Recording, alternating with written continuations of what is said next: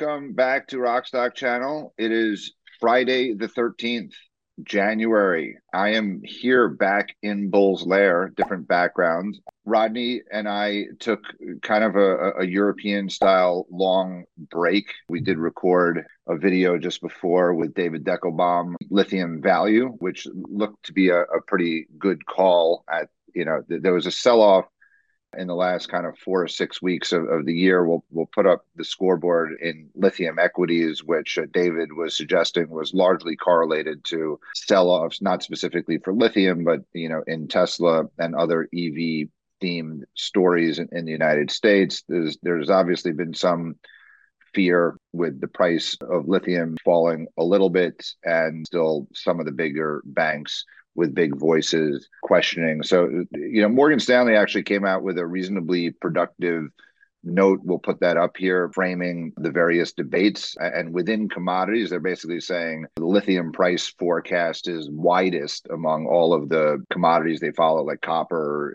nickel, et cetera. So the, the disparity of views within lithium is wider that creates greater volatility. Uh, that was the, the, the word for the for this decade, I said uh, when interviewed by Priscilla Barrera of Investing News Network, and that volatility creates opportunities for those if you have if you're not completely you know fully invested and then have some available cash to take advantage of the the dips. Uh, so as we are out of the gate, I'm looking at I, I, updated the scoreboards just for the first two weeks of of this year relative to those downturns, and a number of stocks have performed you know very well, uh, notably Piedmont, Winsome Resources, and and even companies like Standard Lithium has rebounded a lot. American Lithium announced that they're listing in the U.S. You know they're up 47 percent uh, so far this year. You know Livent is up a fair bit. Albemarle.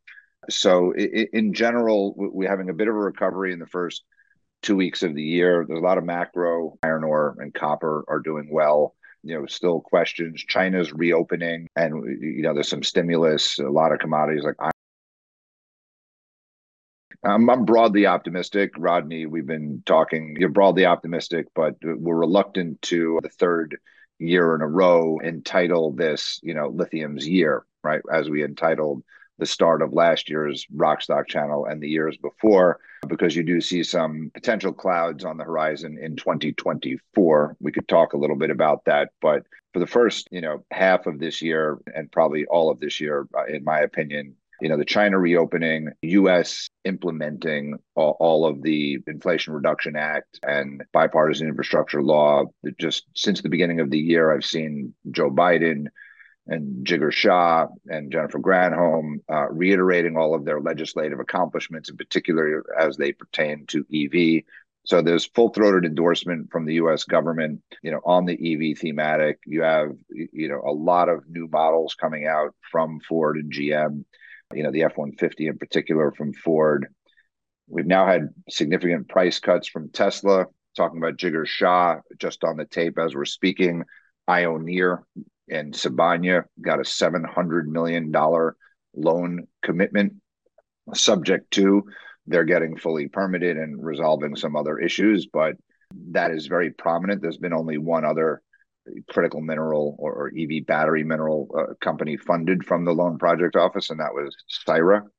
So these are not grants; these are the loans. Uh, Piedmont and Lithium Americas have also applied. So I'm hopeful we're going to see some loans for for both of those companies. But but Ioneer is up 25, 30 percent in their U.S. listed share. This announcement came, you know, after their more liquid Australian share stopped trading.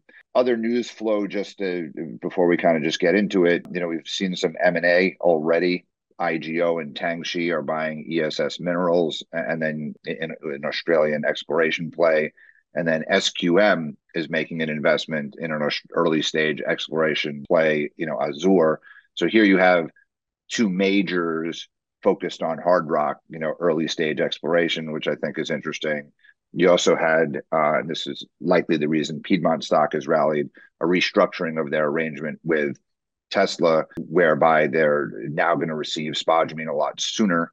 And they're going to receive it, though, on a variable price tied, tied to hydroxide coming from you know Piedmont's offtake allocation from the North American Lithium mine uh, with their joint venture partner Sayona. But it shows to me that Tesla is very serious about their hydroxide aspirations in Texas. But Core Lithium, which supposedly was going to have a supply agreement with Tesla, Core looked to uh, walk away from that supply agreement uh, in November. And it strikes me as a little bit of maybe desperation or or certain urgency on Tesla to replace you know those tons they were expecting to get from Core, and luckily they could get it you know with Piedmont, but they had to rip up their prior fixed price agreement, which was struck at a time when lithium prices were at their bottom, and here you know Piedmont's now going to get full market pricing on that spodumene as early as this year, you know, because that's a commitment for two and a half years of 125,000 tons. It equates to about 50,000 tons per year. I was earlier this week uh, in, in, Toronto. Uh, Critical Elements had an investor day. Uh, we could talk a little bit about that. Rodney, you gave a presentation on why the structural deficit, you know, in lithium is is, here to stay. A presentation you gave as well at the One to One conference in November, which was a very popular video. Why don't you, Rodney, uh, share your thoughts that you shared at Critical Elements and just more broadly at the start of the year now that I've given this long monologue. The presentation was slightly tweaked on the on the critical elements from the previous one in that I said the structural deficit is here to stay, you know, and why demand growth is key. I think we don't see any surprises coming up in the next while, so it all comes down to demand as the how the equation of market balance will sit. I'm surprised at the bearish forecasts from some of the brokers for China. I know that they've walked back a little bit on that forecast, but the BYD chairman previously said they were aiming for 4 million sales in 2023, which is quite staggering considering where they've come up and past Tesla. Although they do do quite a lot of uh, plug-in hybrids as opposed to full battery electric, but that's 4 million relative to 1.87 million last year. And then Tesla, of course, has a 50% compound, broadly speaking, target, although they did 40 last year. So those two alone would be, even with haircutting the BYD objective, although they do have a backlog of big backlog of orders and haircutting Tesla, you still get well above 15% growth in China, and yet people are forecasting 10 to 15% growth only for the entire market of China for this year. Now, that obviously is linked to subsidies, but we've just seen Tesla cut its prices, and we'll see how BYD plays out. But as price points, BYD is already competitive against internal combustion engine vehicles. So I don't agree with the bearish forecast of EV sales growth for this year. I'm not seeing it. And then we've now seen Tesla cut prices aggressively in the US. So not only in some instances have the price of vehicles fallen $13,000, but you could then potentially get the seven and a half thousand dollar credit, I think, before end of March or whenever it is. So a total of a twenty thousand dollar drop on a car that was in the low 60s. So if, you know, if you look at the average price of a new car in the US and you compare what the new price of Tesla is and the Model 3, the base with the subsidy is just over 35,000. I think it's 36,000. I think that's likely to boost demand uh, in the US, and I'm expecting big growth to continue there. So bottom line, our RK equity models are 30% growth in EV sales, possibly a bit more. And I saw Rho Motion, they've got to 14 million. So off 10.2, they're even higher at 30 something percent. So if you get that number, I'd be very surprised. Pretty much not possible for there not to be another deficit this year and a pretty decent one. Also, to consider is those who've watched my, my presentation on the structural deficit will know it's cathode production that drives demand, not installed EV battery volumes. It's it's pre-production in anticipation of sales. And if we have the Cybertruck release in decent volume towards the end of this year and the semi kicking in, and we know ESS is picking up. I've seen some quite staggering numbers on last year's demand and where you know we could go forward I've seen figures as high as 300 gigawatt hours for 2025. Our model says 230. You know, that's always going to underpin. So I think, you know, your your point about Tesla and the hydroxide factory or whatever, they are likely to use that in any overflow on LFP or any of the other batteries, you know, could be used in their energy storage. I don't think there's a shortage of redeploying batteries for them. So my guess is it's time for them to step up. And I'm sure uh, these price cuts are going to help steer them in the right direction because they are meaningful price cuts when you look at it, including the subsidies. So that being the case, I think 2023 looks to be another good year for lithium demand, and that should mean a deficit like I have in our models. 2024, you know, hopefully you get early shoots of Europe picking up demand for the 2025 carbon emission penalty increase, but it's going to be a critical year if it's very hard to forecast. It looks like inflation is under control, but if you look reading The Economist and other publications, you know, there's questions around GDP growth globally and the economics of it. Largely, the supply demand equation is going to be determined by demand because we've got no secret supply. I'm still waiting. I keep hearing talk. I keep hearing people talking about upping volumes and this and that when they're not even in production. I've just seen uh, Fastmarkets. They've got lithium prices now down again for the week at 45,000. My forecast on China spot is 65,000. If you look at the current uh, renminbi to US dollar, that would be about 440,000 as an average for the year. So if EV sales do come through and ESS is strong, then we should see some restocking occur and, the markets start to pick up again. But 2024, there will be more supply coming online. And uh, we'll have to see, you know, I, I need to see demand holding where I have it. That's important. And, and the economy will obviously impact on that and electricity prices in Europe and so on.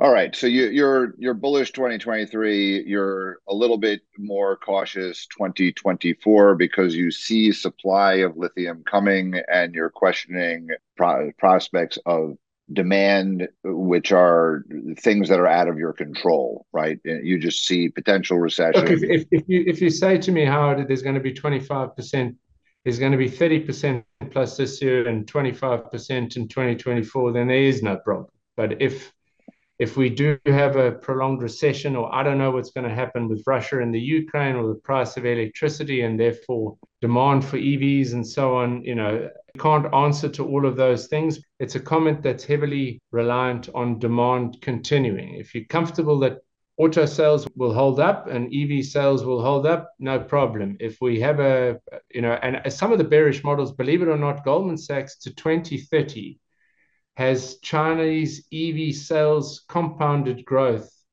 at below 10% per year, which I think is, you know, that's brutal.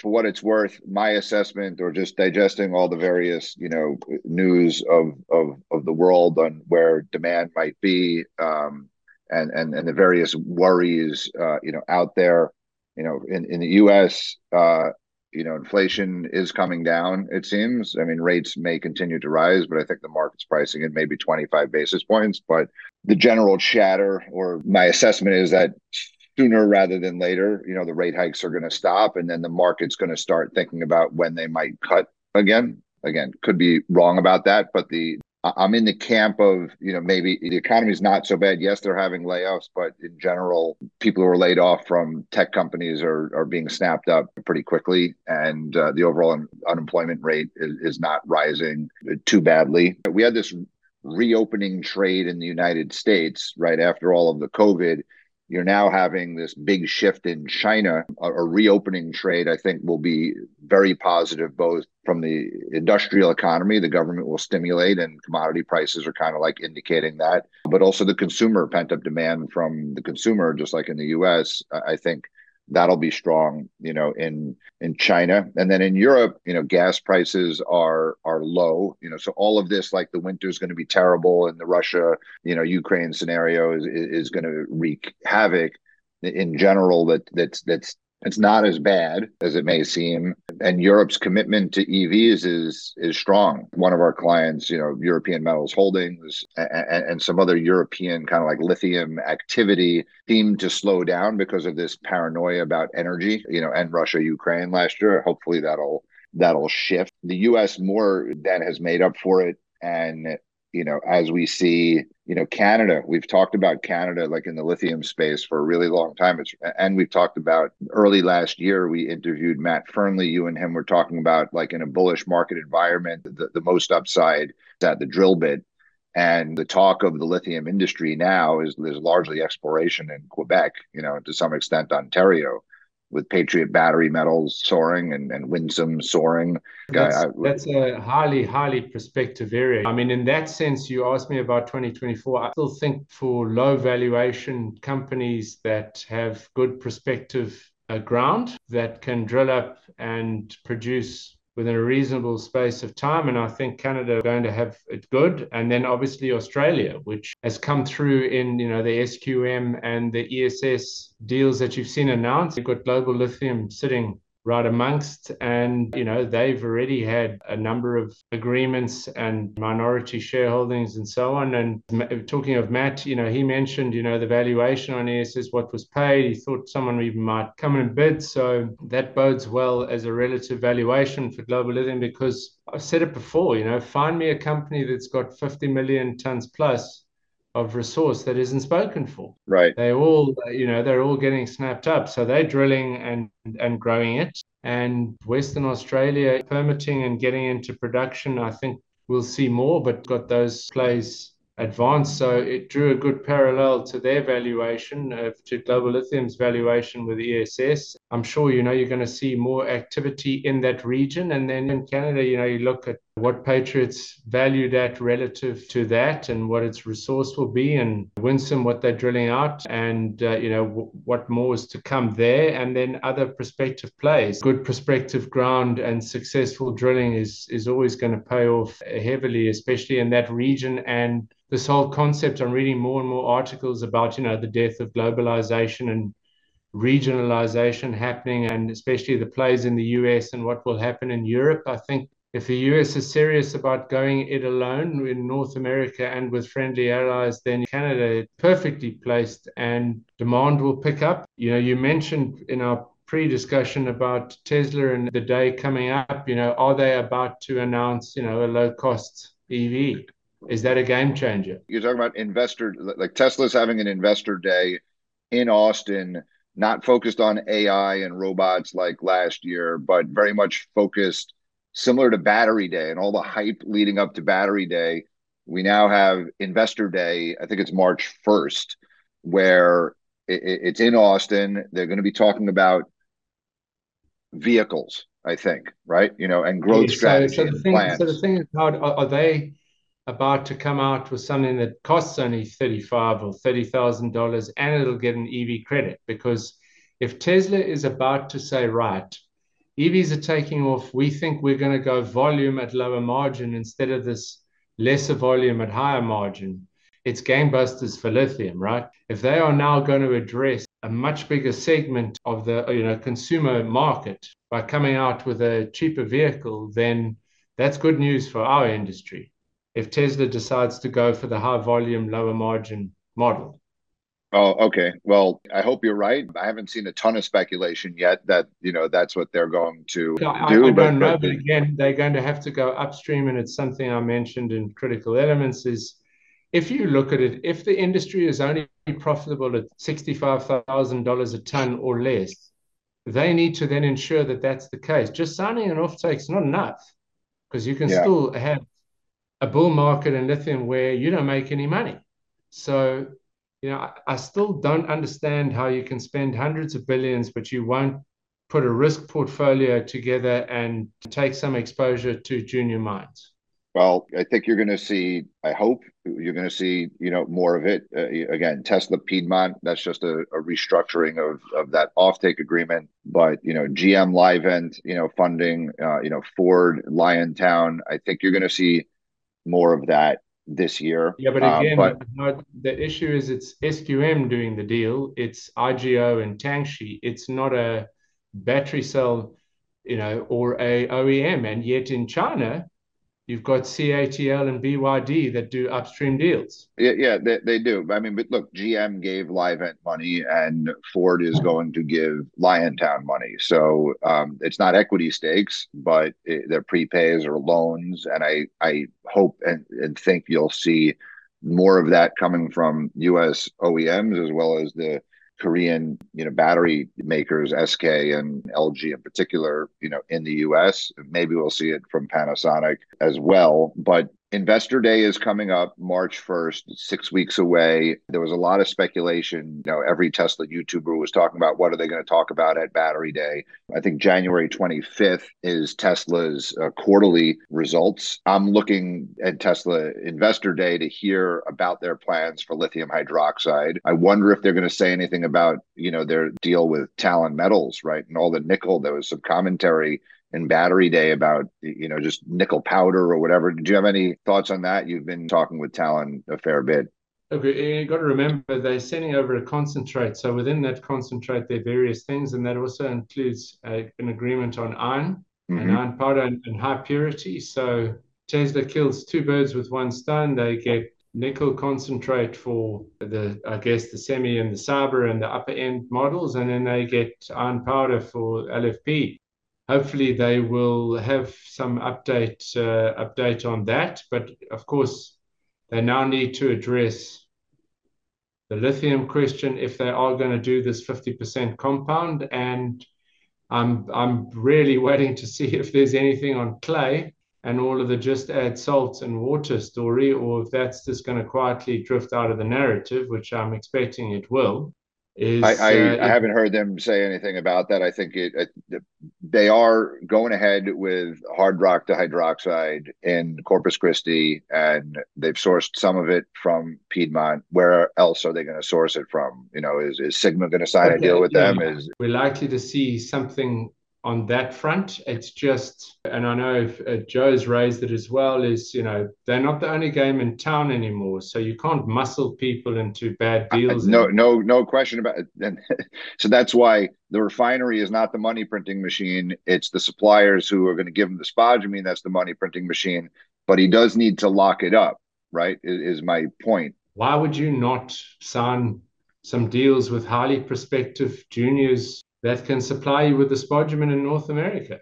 Another company outside of lithium, but you know potentially relevant for Tesla, is in graphite is Nouveau Monde, uh, who signed a deal with Panasonic, and Panasonic's obviously a major supplier to Tesla. So I'm just I'm wondering what, if any, comments you know he'll make about graphite, right, and and localizing supply. Yeah, look, uh, I mean, I guess I suppose, you know, does one want to flag more problems than the one you've already got? But definitely graphite is brewing. We know that.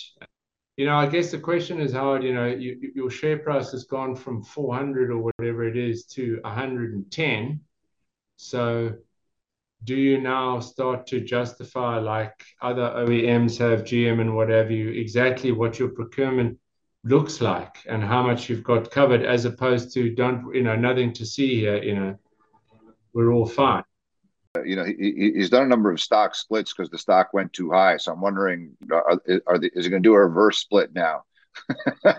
From 100 to 400 so, i doubt you know, again it. you know and that's that's why i say that the question is again is if you're going to go in this mass volume ev how does the industry shake out? Who gets what in the mix but I think he is now going to need to reassure shareholders that he can control because, again, if you're going to the model of high volume, lower margin, you'd better make sure there's a margin and how mm-hmm. you're going to earn it, which is why I think it's imperative that he explain how he's going to keep his battery raw material costs down. Let's see what he comes up with. But he his talk on lithium and battery materials is often very intelligent, but it's often also a bit misdirection. You know, in that going back to the scoreboard and, and looking at narratives within lithium, lithium broadly. We see it as kind of like two current producing types, you know, hard rock and brine, and two futuristic, hopeful play and let's call it DLE brine uh, you know alternative brine projects that have been advancing and then you have geographically you have australia you have canada you have Chile and Argentina and, and you have Africa, you know, and some Europe, it looks like there has been a shift to what we have talked about for years, narrative shift every six to 12 months within lithium. And we were surprised at all the traction that, you know, DLE stories got, whatever, in, in, in 2021. But a lot of those stocks have underperformed in 2022 they're still out there. A lot of them have gotten funded. They're making progress, and we're rooting for them. But the, the bloom is off that rose a little bit. I think uh, again, Howard, why? Because if you look at the timelines and when they will be fully funded through feasibility, built, ramped, and producing qualified material is down the road. And exactly. And Clay, if you're assuming steep backwardation in prices, then you know you, people are discounting it more aggressively. Whereas near-term producers, again, you look at Piedmont, you know, that's, you know, to generate cash flows in the near term. And, and the market has decided, yeah, we're seeing where the prices are and they've rewarded the Sigmas, the what have you. I still think they're missing a trick on Piedmont because North American lithium should be up and running. And, you know, they've got a buyer now in, in Tesla and could generate half a billion in, in EBITDA on a market cap only double that. The, the beauty of what we're doing here and for all of our listeners, we, we've talked about we're not investment advisors, but the opportunity to make life transformational wealth is possible if you follow these markets closely. So if you listen to you know when we were interviewing you know chris evans of winsome before he went public right? And then soon after he went public and you were watching that story nothing was happening for nine months it was public. It went up a little bit and then in the downturn whatever in, in may it was below its ipo price of 20 cents right? It went down to like 19 or 18 cents. You know it's up 10 times since its ipo basically. It's at, at a dollar 90 I feel we feel very fortunate of having identified, you know, that name. We think there's still reasonable upside there. Um, you know, we missed Patriot. You know, we missed lots of things. We missed Liontown a few years ago. We missed, you know, a, a number of other Again, you know, ASX listed companies. That you, you're mentioning, it's all hard rock. It all comes at the end of a drill bit. We missed global lithium. There's a million ones. So yeah, yeah. Um, but but there and the narrative. What what what I'm, what I'm saying is you've always said the fastest route to getting lithium units into the market are hard rock, preferably kind of like DMS only. And that is reflected in the scoreboard, right? The hard rock producers, hard rock explorers, a number of companies have come out of nowhere, you know, last year and we expect that to continue. We are looking for the next Patriots, the next Winsomes uh, with high priority and right now. Chris points out, you know, they have they're drilling. They think there's more to come, but if you look at the original deposit, not Adina, where the big hits are coming, but Cancet, you know, there's three million tons of DSO at surface, which, based on core lithium's price, is three billion in revenue.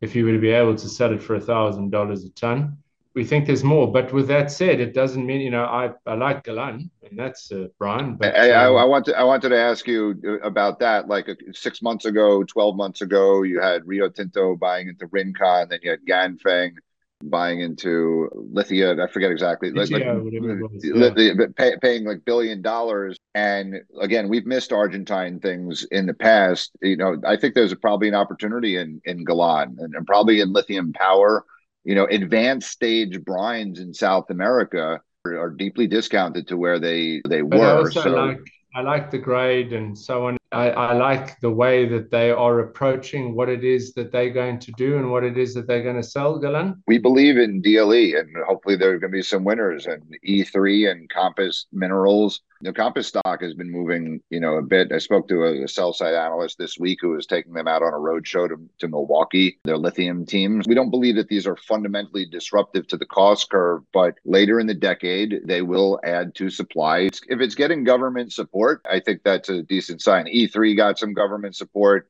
You know, Talon got some government support. Piedmont got some government support, you know, in terms of the grants. Ioneer, watching very closely. Uh, I'm expecting both Lithium Americas and Piedmont. Canada, their IRA, if you will call it, has been around a while, is flow through finance. You essentially get almost double the price exploration. It has to be exploration, but you've seen various companies go out and raise and generate nearly double the price of the spot through the flow through financing mechanism at a critical time in a company's life.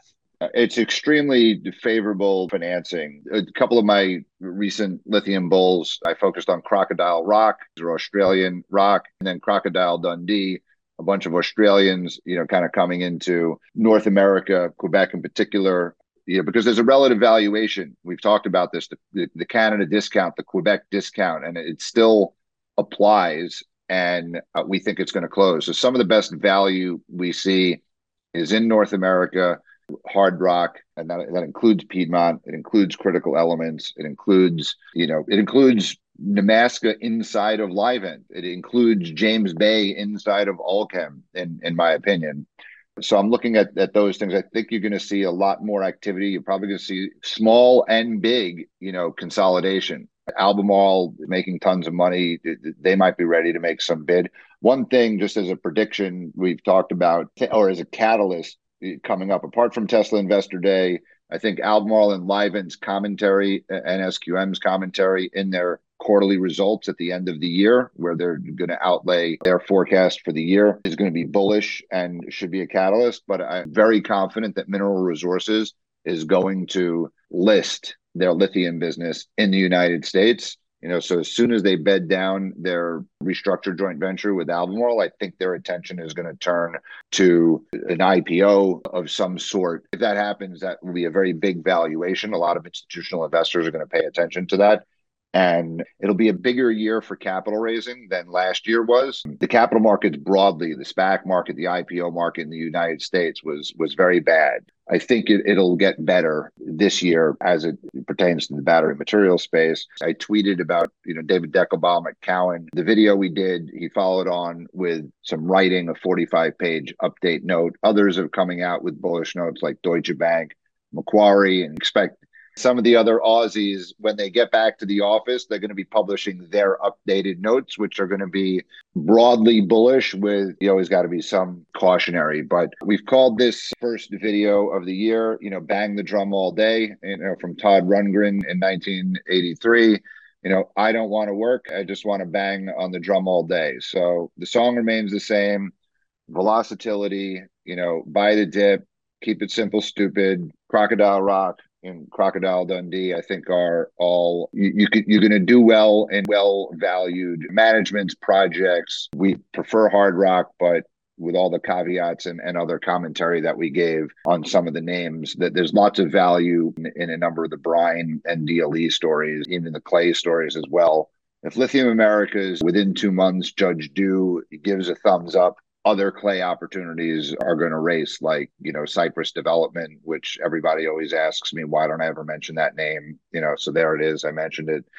there are a couple of other other names. Anson Resources, I I don't really talk about or look at much, but I did notice on the scoreboard that that one kind of ticked up. So we I am looking for it's it's hard but interesting to just you got to pick well but there are sleeper stories. Anyway, we think the Zinnwaldite mica like deposits should have their a day in the sun. So interesting times as always in lithium. Thank you very much everyone for watching. We're going to have a lot of, you know, new and interesting things this year for Rockstock channel and strongly encourage you to join us as Patreons. Um, follow us on LinkedIn and Twitter and uh, keep an eye out for some great new content in the coming weeks and months.